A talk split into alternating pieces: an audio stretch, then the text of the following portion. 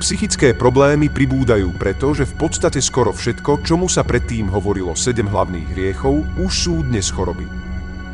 Pícha, lakomstvo, závisť, hnev, smilstvo, nestriedmosť a lenivosť sa postupne stali novými chorobami. Zo smilstva je závislosť na sexe. Pícha je teraz zdravé sebavedomie, oprávnená asertivita.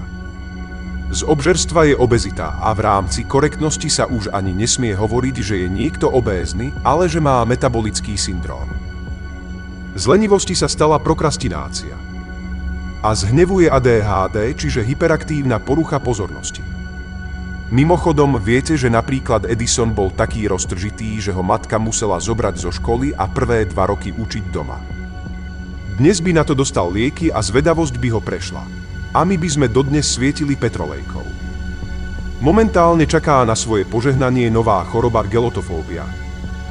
Má to byť chorobný strach z posmechu.